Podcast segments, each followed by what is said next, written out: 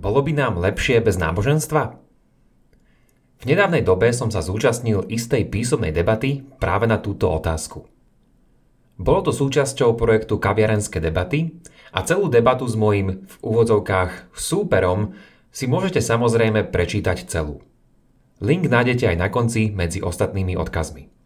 Dnes by som sa rád pozrel opätovne na túto debatu a poskytol vám oveľa viac, než len jej zhrnutie. Podelím sa tu s vami o moje myšlienky, ktoré ma pri tomto napadajú a teda pôjde po dlhej dobe o dávku, ktorá nebude o histórii, ale kde sa pozrieme na jednu snať určite zaujímavú nábožensko-filozoficko-vedeckú otázku. Túto dávku budem považovať za úspešnú nie vtedy, ak budete so mňou vo všetkom súhlasiť, ale vtedy, ak vás privedie k hĺbšiemu rozmýšľaniu na túto tému. Dúfam pritom, že nám v tejto snahe o racionálne zmýšľanie budú pomáhať všetky astrologické konštelácie. Najprv mám však pre vás ešte naše tradičné oznamu pozvanie. Ako dobre vieš aj ty, všetko dobré potrebuje svoj čas.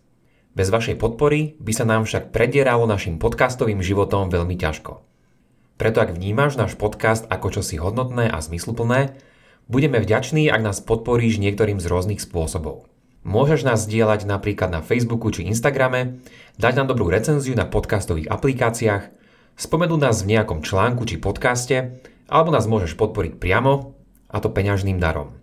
Info o tom, ako na to, nájdeš na našej stránke pravidelnadavka.sk. Veľká vďaka, vážime si to. Vítajte týmto pri 104. pravidelnej dávke, v ktorej sa pokúsime tak trochu odpovedať Johnovi Lennonovi na jeho predstavu o svete bez náboženstva.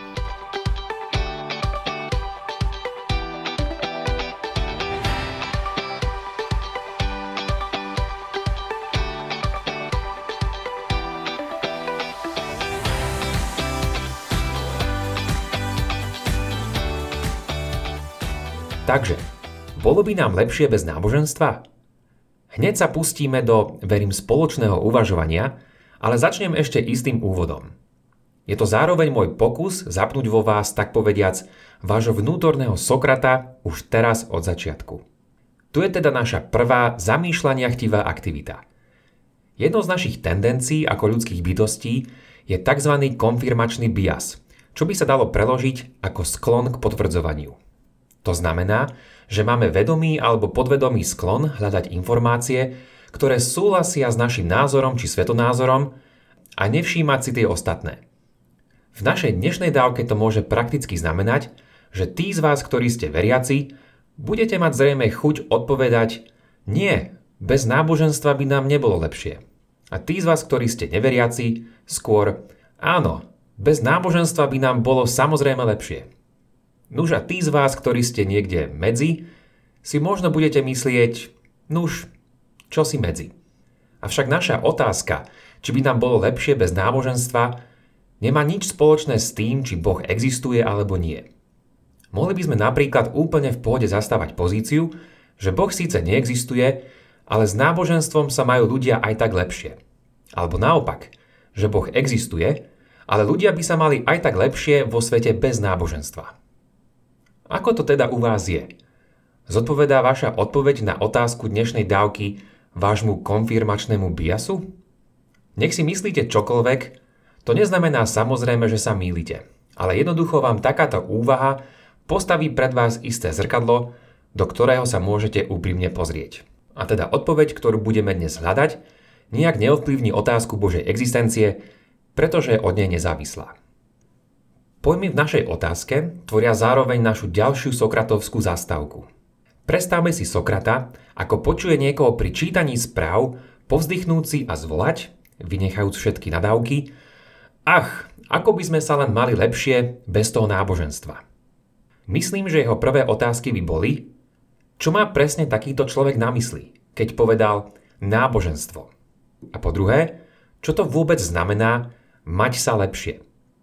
Veľmi pritom ani nemusím špekulovať, pretože Sokrates sa vo svojich dialogoch naozaj rozprával s druhými aj o tom, čo je to dobro, a teda čo znamená mať sa dobre, prípadne mať sa lepšie, a čo je to zbožnosť. A to teda súvisí s náboženstvom. Vezmime si najprv otázku náboženstva. Nechcem sa tu teraz baviť o jeho definíciách, čo už je pre religionistov aj tak známe a dlho nevyriešiteľné puzzle. Hrozí tu totiž, že veľakrát poskytneme definíciu, ktorá je buď veľmi široká, či naopak príliš úzka. Chcem tu však poukázať na toto. Môžeme hodiť naozaj všetky náboženstva do jedného vreca? Nie sú predsa medzi rôznymi náboženstvami značné rozdiely? A nie sú tieto rozdiely aj časové? To jest, nie je predsa katolicizmus vo 4., 14.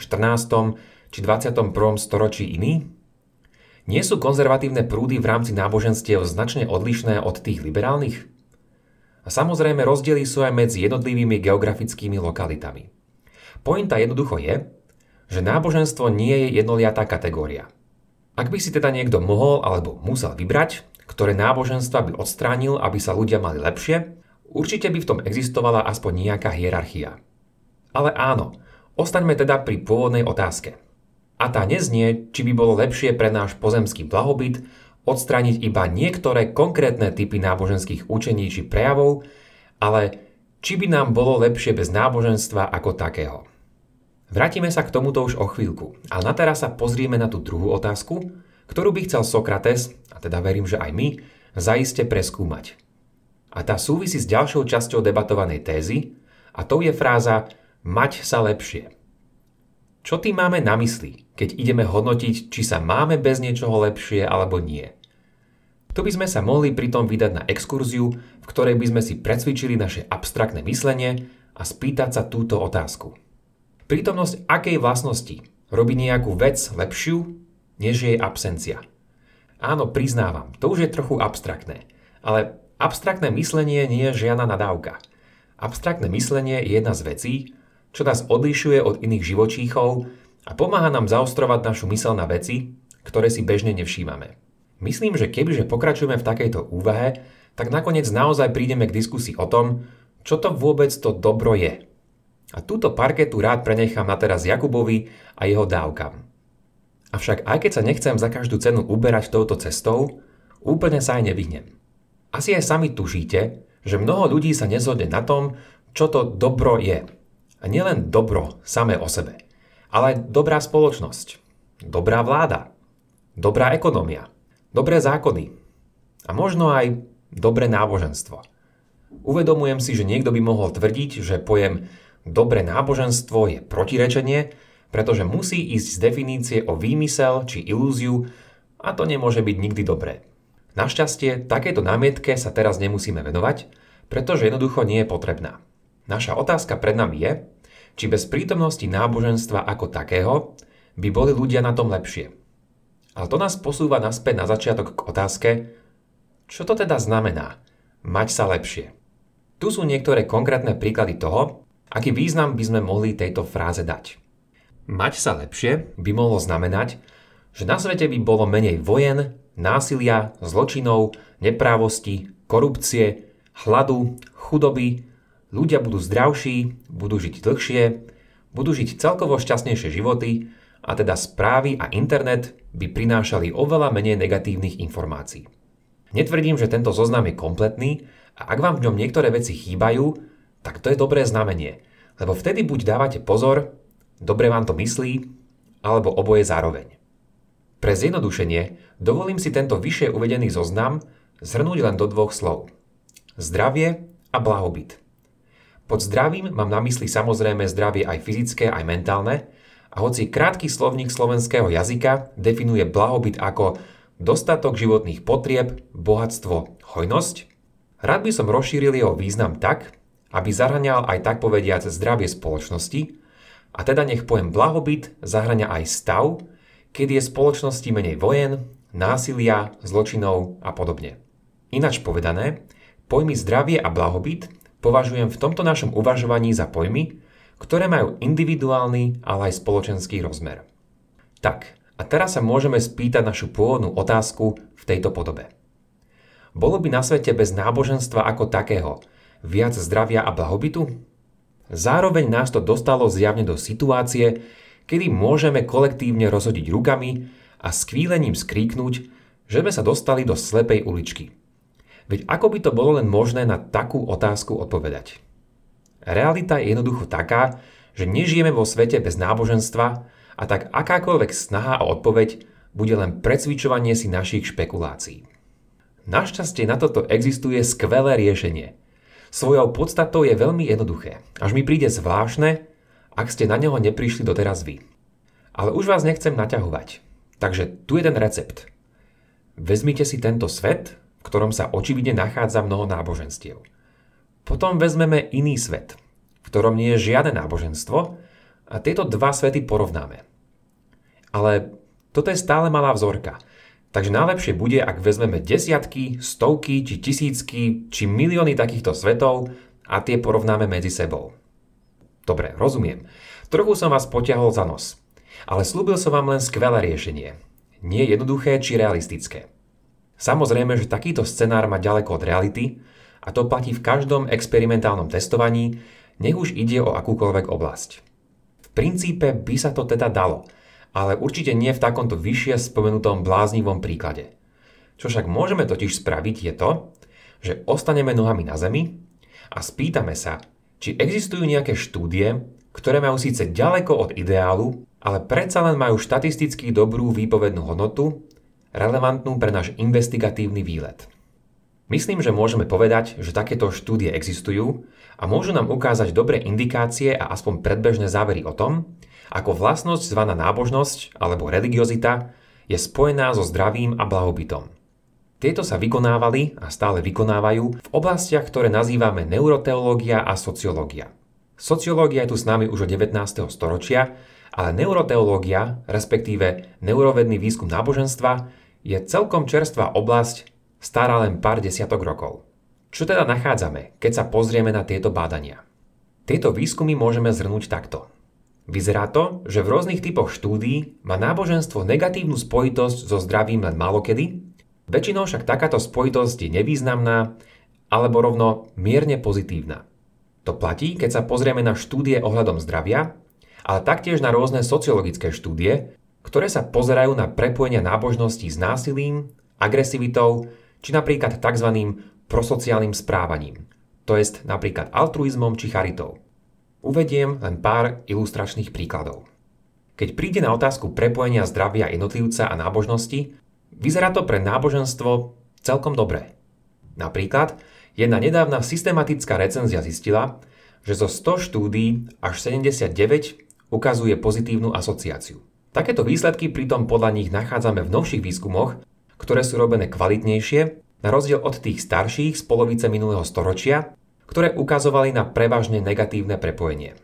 Podľa nich mnohé náboženstva majú nádejný a optimistický svetonázor, pozbudzujú ľudské črty ako altruizmus, odpúšťanie, dobrosrdečnosť a presadzujú spoločenské vzťahy, ktoré môžu podporovať lepšie mentálne zdravie. Iná z posledných nedávnych štúdií zozbierala údaje z 93 krajín a zistila, že religiozita a zdravie sú prepojené veľmi komplexne. Jej záver totiž je, že bez kontextu sa nedá povedať, že nábožnosť jednoducho prispieva alebo neprispieva ku zdraviu, ale záleží od mnohých geopolitických a spoločenských faktorov. Pozitívna asociácia sa našla síce len v troch prípadoch, ale negatívna len v dvoch. Iné krajiny nevykazujú významnejšiu štatistickú odchýlku, aj keď tých mierne pozitívnych je viac. Avšak tieto výsledky sú, zdá sa, všetko, čo potrebujeme. To jest, religiozita podľa tejto globálnej štúdie nie je spojená s horším zdravím. Skôr tu ide o neutrálne alebo mierne prospešné prepojenie. Náboženstvo nevychádza zle ani v sociologických výskumoch, a to ani v metaanalýzach, ktoré štatisticky hodnotia mnohé individuálne vykonané štúdie. Podľa nich má nábožnosť buď veľmi slabú alebo mierne slabú spojitosť s negatívnymi ukazovateľmi, ako sú kriminalita, agresivita či antisociálne správanie, a naopak je vždy mierne prepojená s prosociálnym správaním. Spomenul som tiež tzv. neuroteológiu. A podľa nej sú tiež rôzne náboženské praktiky spojené s mierne pozitívnym dopadom na zdravie jednotlivca. Jedinou výnimkou sú prípady, keď jednotlivec verí v Boha, ktorý sa vyznačuje prevažne trestajúcim než odpúšťajúcim charakterom. Takže v generalizovaniach treba byť samozrejme opatrný, ale vo všeobecnosti môžeme predsa len povedať, že sa aspoň v súčasnosti nezdá, že by nám vedecké výskumy ukazovali smerom, že bez náboženstva by nám bolo jednoznačne lepšie. Na záver sa musím priznať, že som určite nebol objektívny. Ale tak to platí vždy. Musel som si vybrať veci, ktoré spomeniem a vynechať iné, ktoré nespomeniem. Možno som sa ja nechal ako si viesť môjim konfirmačným biasom a moje uvažovanie, čítanie a googlenie ma nezaviedlo k iným relevantným výskumom, o ktorých viete možno vy. Musel som sa taktiež rozhodnúť skúmať isté konkrétne chápanie toho, čo to znamená mať sa lepšie a zameral som sa na zdravie a blahobyt. Náboženstvo som interpretoval ako vlastnosť, ktorú môžeme označiť ako nábožnosť alebo religiozitu. Niekto by mohol takisto povedať, že existujú predsa aj hodnoty iné, napríklad hodnoty epistemické, teda súvisiace s poznaním, či môžeme povedať hľadaním pravdy. Povedané inak, ak by náboženstvo spôsobovalo aj istú mieru utrpenia, ale ak by nám zároveň odhalovalo isté hlboké a pravdivé poznanie o svete a vesmíre, možno je aj tak práve toto ten lepší svet, v ktorom by sme chceli žiť. Som teda otvorený rôznym námietkam a komentom a budem rád, ak vás čosi trefne nápadne a podelíte sa. Na druhej strane, rovnaká otázka, teda či by sme sa bez náboženstva mali lepšie, bola pred pár rokmi preberaná v americkom časopise Skeptický bádateľ, ktorý je známy svojim vedecko-skeptickým prístupom, komunitou a autormi. V tomto vydaní sa nachádzal aj článok, napísaný dvoma psychológmi, venujúcim sa práve našej otázke a im podobným. V ňom zároveň kritizovali viacerých významných ateistických predstaviteľov práve za to, že vykazujú veľkú nevedomosť, keď príde na mnohé zdravotné a sociologické štúdie. A z mojej skúsenosti to môžem len potvrdiť. Domenom mnohých súčasných ateistov sú väčšinou prírodovedné štúdie, ale napríklad k sociológii prechovávajú značný odstup. Autori zároveň upozorňujú, že všetky tieto štúdie vravia len o korelácii a nie kauzalite, a teda len o prepojení a nie vplyve. Teda možno je to nábožnosť, čo spôsobuje dobré zdravie, ale možno to dobré zdravie, čo spôsobuje nábožnosť. Prípadne obe sú spôsobené nejakým iným faktorom. Ak by ste chceli vedieť o tejto téme viac, zaiste vám odporúčam prečítať si aj tento článok, ktorý spomína aj ďalšie štúdie, mnohé z nich podobné aj tým, ktoré som už dnes spomenul. Dnes sme sa zamysleli nad tým, či by nám bolo bez náboženstva lepšie. Spomenuli sme si, že táto otázka obsahuje problematické pojmy, ale navrhol som, že s ňou aj tak môžeme pracovať a nemusí ísť len o čistú špekuláciu. Povedali sme si, že výskumy určite nenaznačujú, že by náboženstvo malo zlý vplyv na zdravie či spoločenské správanie a tiež, že takéto štúdie sú úplne nezávislé od otázky Božej existencie. Prijal by som si na záver ešte dve veci. Aby sme mali čoraz viac kvalitnejších štúdí, ktoré by naďalej, presnejšie a špecifickejšie mohli odhalovať prepojenie nábožnosti, zdravia a blahobytu. A po druhé, aby sa vám pri takejto a podobných témach vždy rozblikal váš vnútorný Sokrates. Toľko teda na dnes a vďaka za počúvanie. Ak máte ohľadom dnešnej dávky nejaký koment alebo otázku, neváhajte a napíšte ich buď do facebookovej skupiny, alebo pošlite na môj e-mail andrej.pravidelnadavka.sk Už len pripomeniem, že pravidelnú dávku môžete odoberať v podcastových aplikáciách Apple a Google Podcast – Spotify, Stitcher a Podbean.